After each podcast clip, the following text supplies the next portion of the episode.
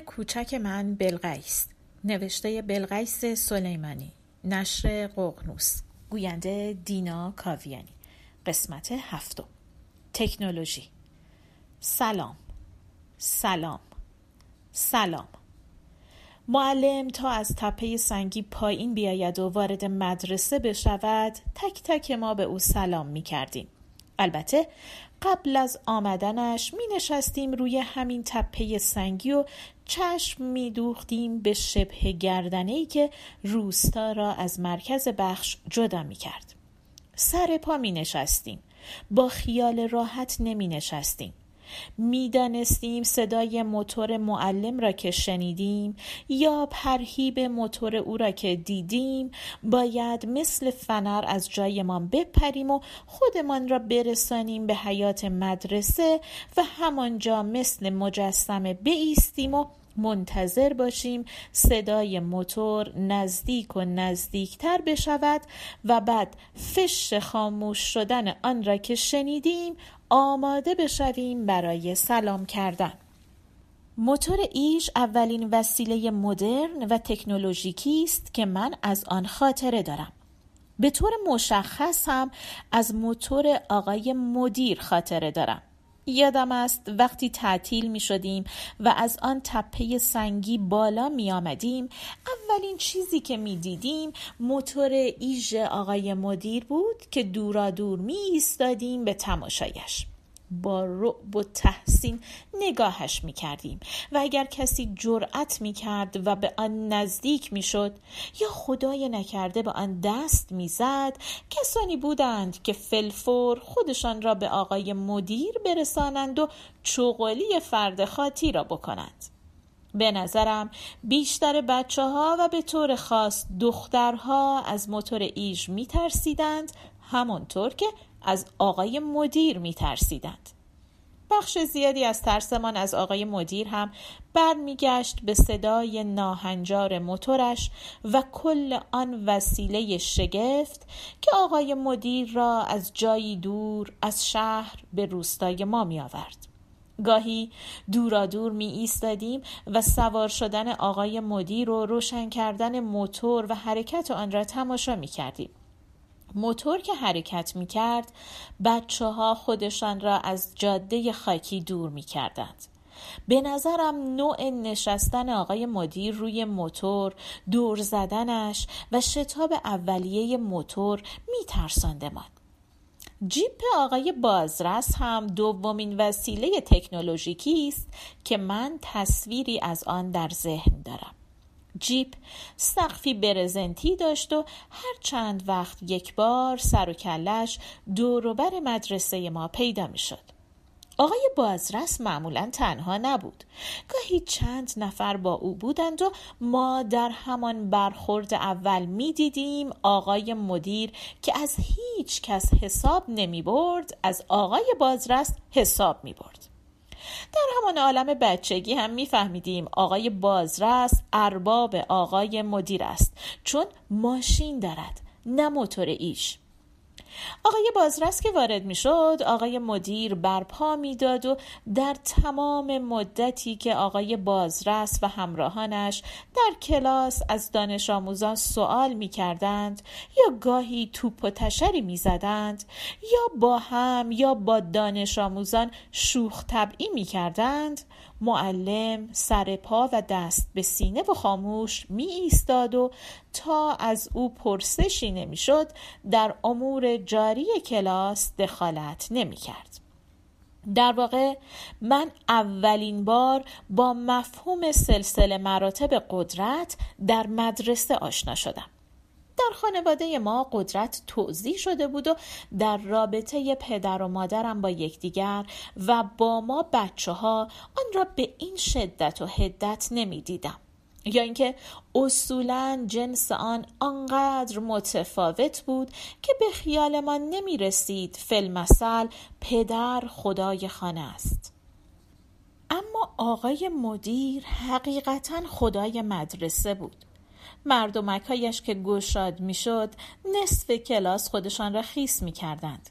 چیزهایی داشت که هیچ پدری در روستا نداشت از جمله موتور ایش ساعت کت و شلوار جیپ آقای بازرس حقیقتا با شکوهتر از موتور آقای مدیر بود به همین دلیل هم ما بیشتر مرعوب شکوه آن می شدیم. کمتر از آن می ترسیدیم و بیشتر تحسینش می کردیم. برای همین هم مثل یک زائر دور آن حلقه می زدیم و به آن دست می کشیدیم. خبرچین ها هم البته بودند و گاهی حتی نگهبان هایی هم بودند که مانع توافمان می شدند.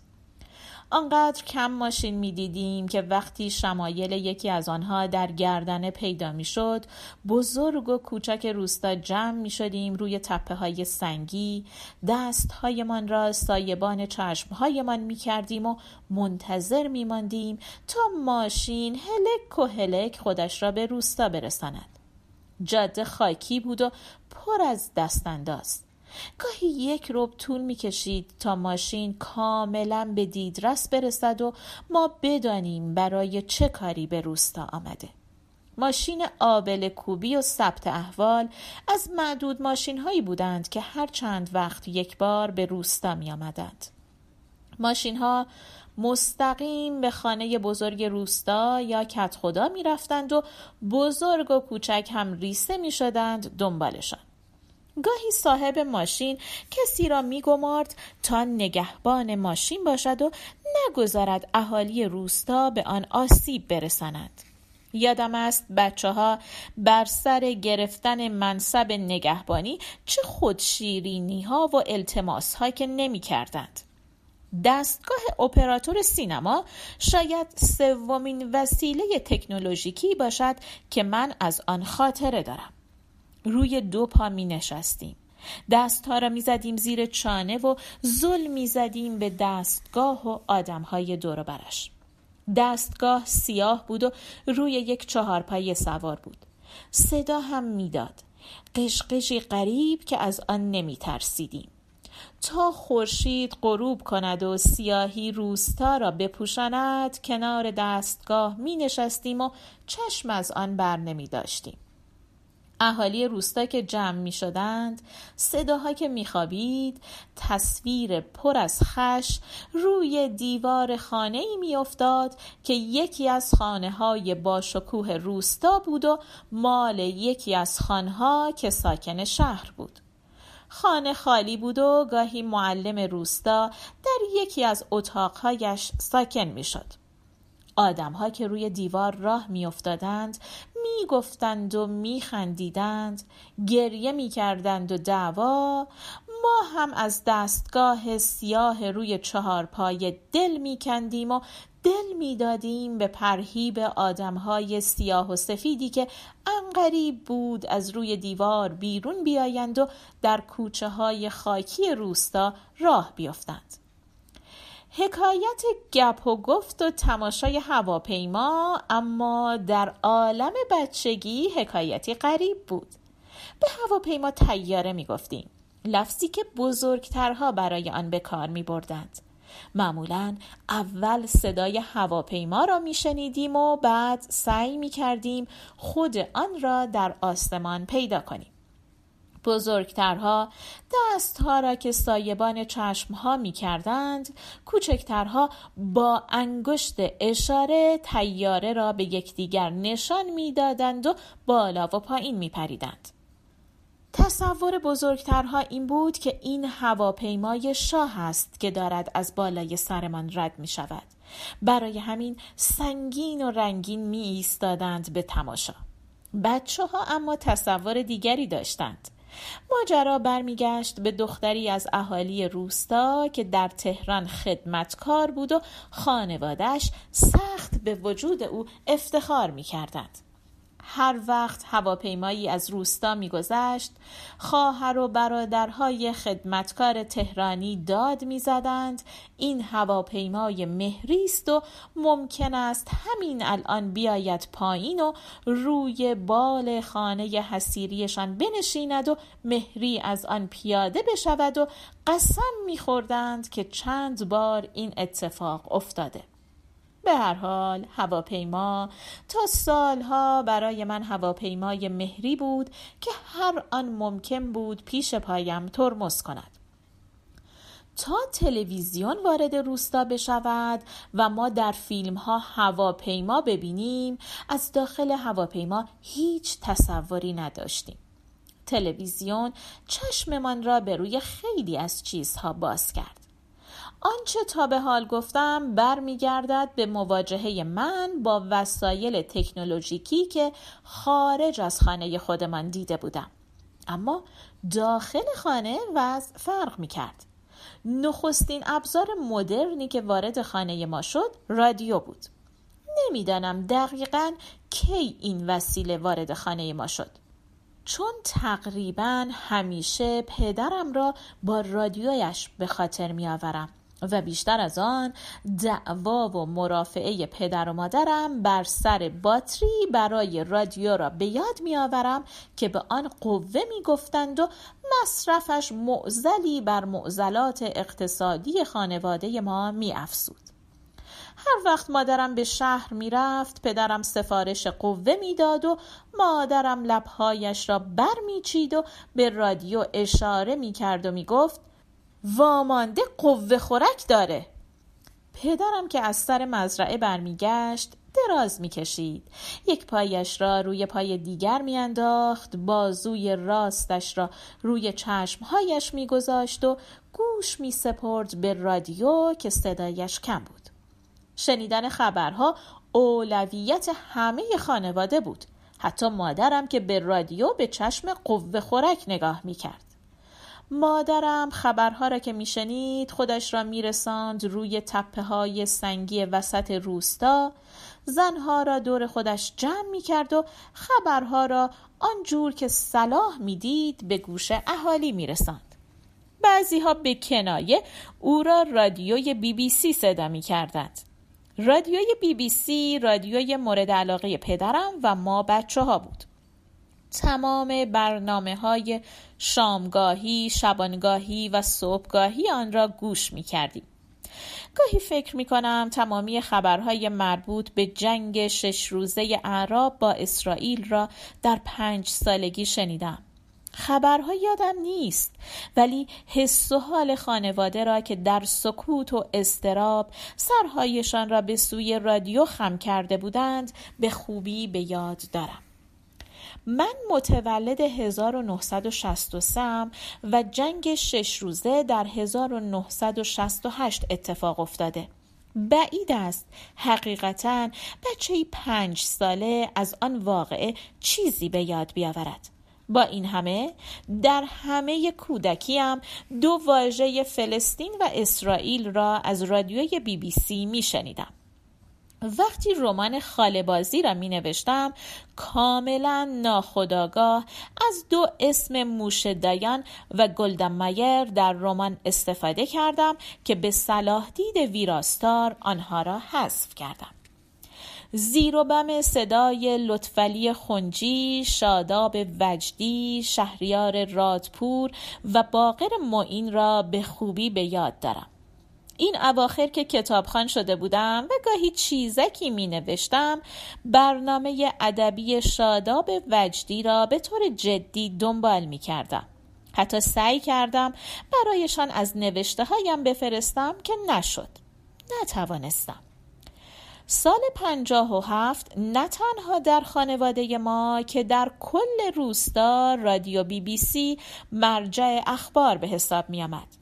اهالی که به هم می رسیدند خبرها را با هم رد و بدل می کردند و البته تجزیه و تحلیل.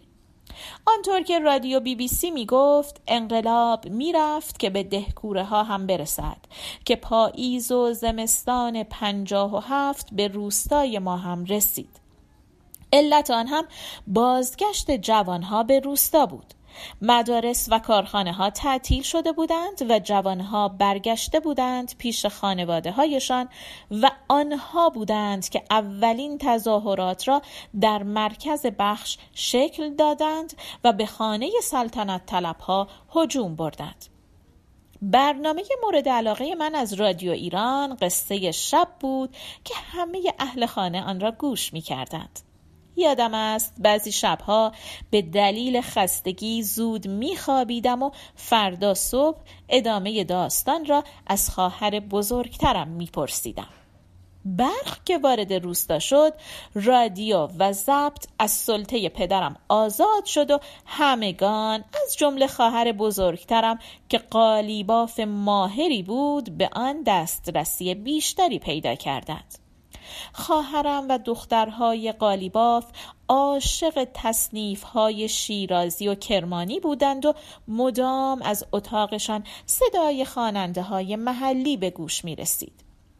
تصنیف ها شاد و عاشقانه بودند و مناسب برای دخترهای جوان و عاشق مدتی که مدرسه ما به دلیل اعتصابات سراسری در سال 57 تعطیل شد من هم به خیل دختران قالیباف پیوستم و بسیاری از آن تصنیف ها را از بر کردم.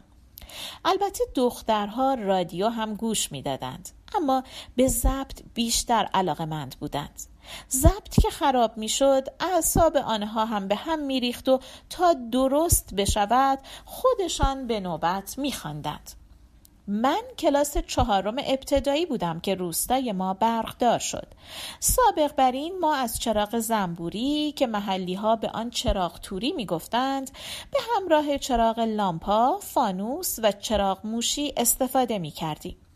هر یک از این چراغ ها کارکرد خاصی داشت.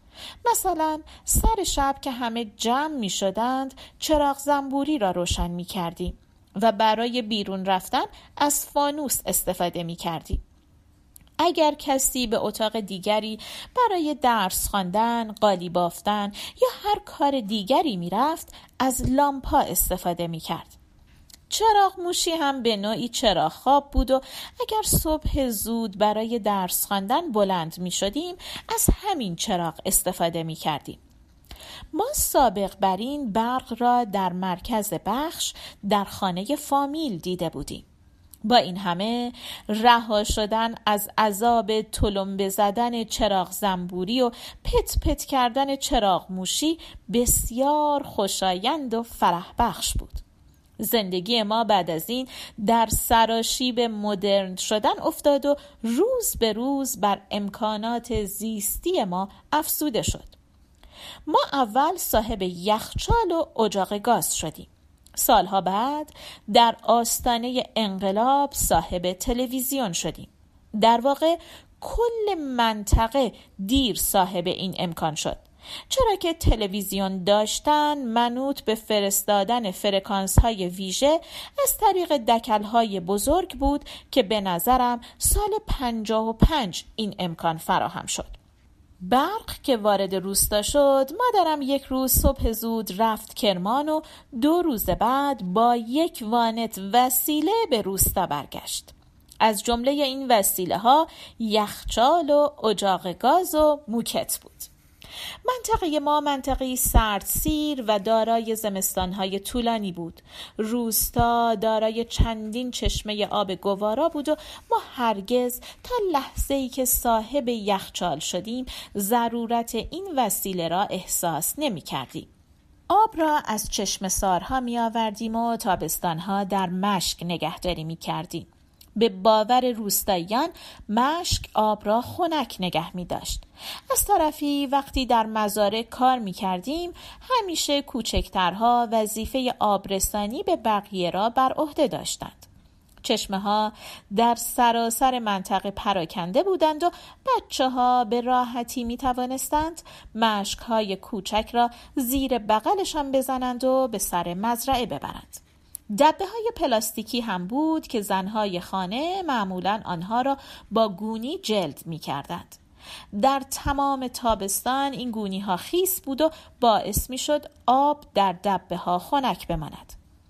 نحوه نگهداری گوشت هم خود ترتیب و آداب دیگری داشت که در مجموع اهالی را از داشتن یخچال بی نیاز می کرد. معمولا خانواده هایی که دستشان به دهانشان می رسید سالانه چند گوسفند به بحانه های مختلف قربانی می کردند. مثلا روز عید قربان اکثر اهالی گوسفند قربانی می کردند. بخشی از آن را به در و همسایه و نیازمندان می‌دادند و بقیه را قرمه می کردند. قرمه کردن روش بسیار ساده‌ای برای نگهداری طولانی مدت گوشت بود.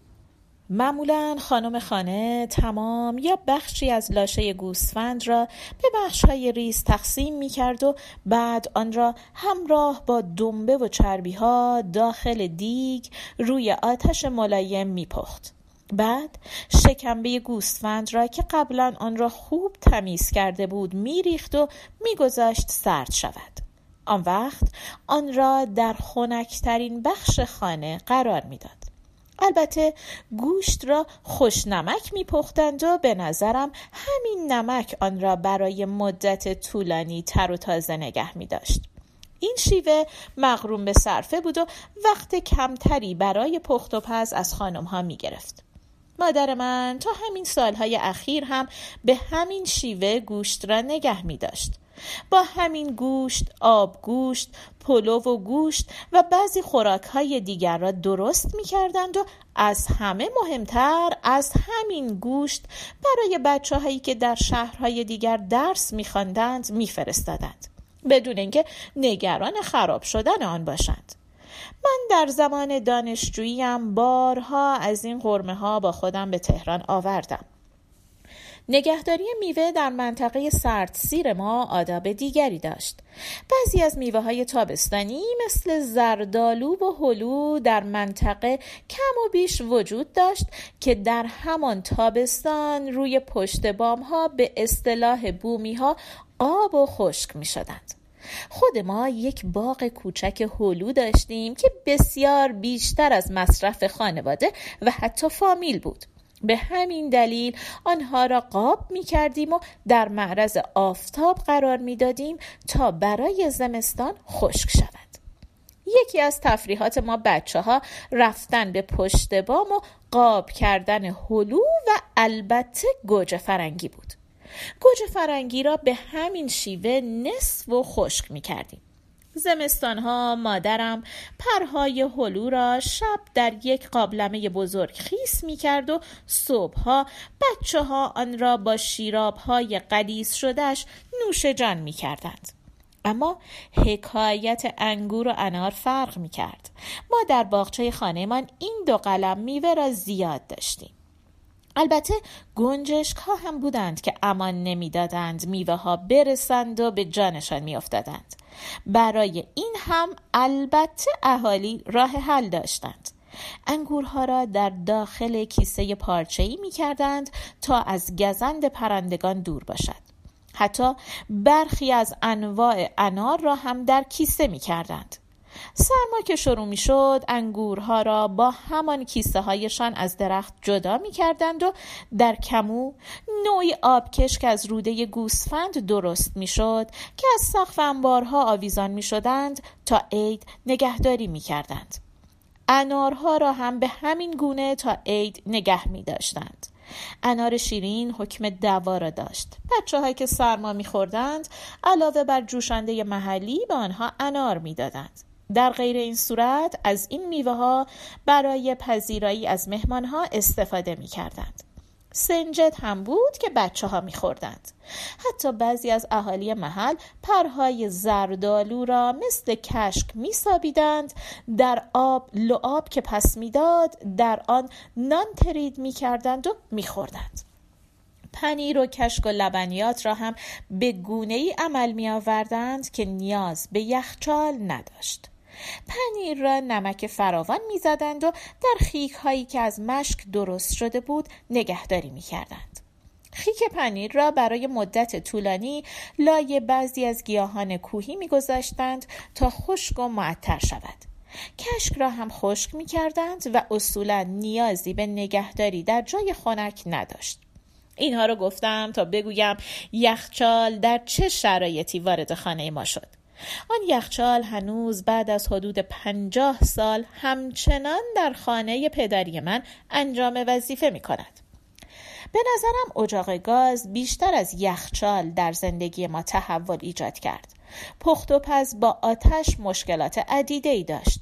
از هیزومی که باید از کوههای اطراف به رغم حفاظت جنگلبانی تهیه می‌شد تا دودی که راه میانداخت و همه را کلافه می‌کرد با این همه غذای آتشی تا همین امروز محبوب همه اهل خانه است. البته همراه با یخچال و گاز چراغهای خوراکپزی و علاءالدین هم وارد خانه ما شد که به روند مدرن شدن خانواده کمک بسیاری کرد.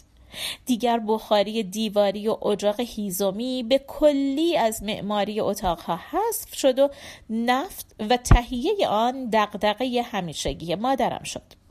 اما ورود تلویزیون داستان دیگری داشت که برای من کودک و نوجوان بسیار مهمتر از ورود یخچال و گاز بود. احتمالا سال پنجاه و پنج ما صاحب تلویزیون شدیم. اما قبل از ما همسایه من که جوانی رنگکار بود و برخی از فصلهای سال در کرمان ساکن بود تلویزیون را به روستا آورد. قابل ذکر است جوانان روستای من به مجرد اینکه برای ورود به بازار کار آماده می شدند روانه شهرهای دور و نزدیک می شدند معدن مس سرچشمه رفسنجان و معدن زغال سنگ زرند دو تا از چند مقصد کاریابی بودند. در واقع این کارگرها بودند که نخستین بار ماشین فولکس ضبط صوت عینک آفتابی و کلی خرت و پرت مدرن دیگر را وارد روستا کردند. ما دخترهای روستا منتهای آرزویمان ازدواج با یکی از همین کارگران معدن بود که در تعطیلات اربابوار در روستا میچرخیدند و به قولی زمین زیر پایشان هم حسرت موقعیت آنها را می‌خورد. در حقیقت درهای مدرنیته را همین کارگران به روی ما باز کردند. بسیاری از آنها در همان محل کارشان ادامه تحصیل می‌دادند و برای خودشان کسی می شدند. با این همه شکر خدا برمیگشتند روستا و با همان دختران سیاه سوخته و قالیباف روستا ازدواج می کردند. زمینی و خانه می خریدند و گاه و بیگاه به روستا برمیگشتند. جالب این که در سال 57 همین ها بودند که در پی اعتصابات کارگری به روستا بازگشتند و هسته اولیه انقلابی های منطقه را تشکیل دادند و اولین تظاهرات را در مرکز بخش به راه انداختند. القرص اولین تلویزیون را هم یکی از کارگران شهر دیده وارد روستا کرد. آن روز را به خوبی به خاطر دارم. بزرگ و کوچک جمع شده بودیم خانه طرف و اشباه سیاه و سفید را در صفحه کوچک و پر از برفک تماشا می کردیم. البته کسانی هم به نوبت روی پشت بام می رفتند و آنتن را به این سو و آن سو می چرخندند. اولین تلویزیون خانواده ما یک تلویزیون مبله دودر آی بود که کلی به اتاق دود زده ما رنگ و لعاب داد. یادم است در آن سالها وضع اقتصادی خانواده بسیار خوب بود. مادرم گونی گونی برنج دم سیاه آمریکایی و قند سفید فریمان می‌خرید و مدام به جان اولیا حضرت دعا می‌کرد. او تا آخر هم یک سلطنت طلب دو آتش باقی ماند. در سالهای بعد از انقلاب و زمان سهمیه بندی و کپون هم ما انقلابی ها را مدام به همان بهشت پشت سر نهاده آن سالها ارجا می‌داد. با اینکه تلویزیون وارد خانه ما شده بود پدرم هرگز با آن به تفاهم نرسید هیچ وقت رادیویش را از خودش دور نکرد و هنوز هم نمی کند. مادرم تقریبا به چشم دشمن به تلویزیون نگاه می کرد. بسیار کم تلویزیون می‌دید و اگر می‌دید در تمام مدت فحش و ناسزا به لخت و اورها می‌داد و قربان صدقه بچه هایش می‌رفت. بیبیم یعنی مادر پدرم هم سعی می کرد اصلا به تلویزیون نگاه نکند. طرفدار پروپا قرص تلویزیون بچه ها بودند. مخصوصا خواهر دم بختم که آرزو داشت فیلم های سینمایی آخر شب را ببیند که معمولا نمی توانست اولا همه در یک اتاق میخوابیدیم و او نمی توانست در آن سکوت صدای تلویزیون را بلند کند. ثانیا. و مهمتر اینکه مادرم دشمن صحنه های خاص فیلم های سینمایی بود و اگر متوجه می‌شد فیلم صحنه دار است نه تنها تلویزیون را خاموش می کرد بلکه دعوای مفصلی هم راه میانداخت و تا چند روز با خواهرم سرسنگین می‌شد. من همه برنامه های تلویزیون را دوست داشتم. در خانواده مشهور بود که من جلوی تلویزیون سنگ می شوم و حتی گل آن را هم تماشا می کنم آن زمان بین برنامه ها گاه عکسی از یک گل برای دقایقی روی صفحه ظاهر می شد و معمولا این تصویر با موسیقی ملایمی همراه بود. به معنای واقعی تلویزیون مرا جادو می کرد چه پسگردنی ها نیشگون ها و تیپاها که من از این بابت نخوردم. تا سال 63 که از روستا به تهران مهاجرت کردم چند قلم وسیله مدرن دیگر مثل پمپ آب، اتو، پنکه و دوربین هم وارد خانه ما شد. روند تکنولوژیک شدن روستا به حدی سریع اتفاق افتاد که حالا برای خود روستایی ها هم خوردن چای آتشی و نان تیری که روی آتش پخته می‌شد تبدیل به نستالژی شده. نمی‌دانم این از خوششانسی های من بود یا از بدشانسی هایم که از درک جامعه کاملا سنتی به زیستی مدرن رسیدم. به هر حال سرعت تغییرات به حدی بود و است که دست کم خود را 500 ساله میپندارم. پایان قسمت هفتم.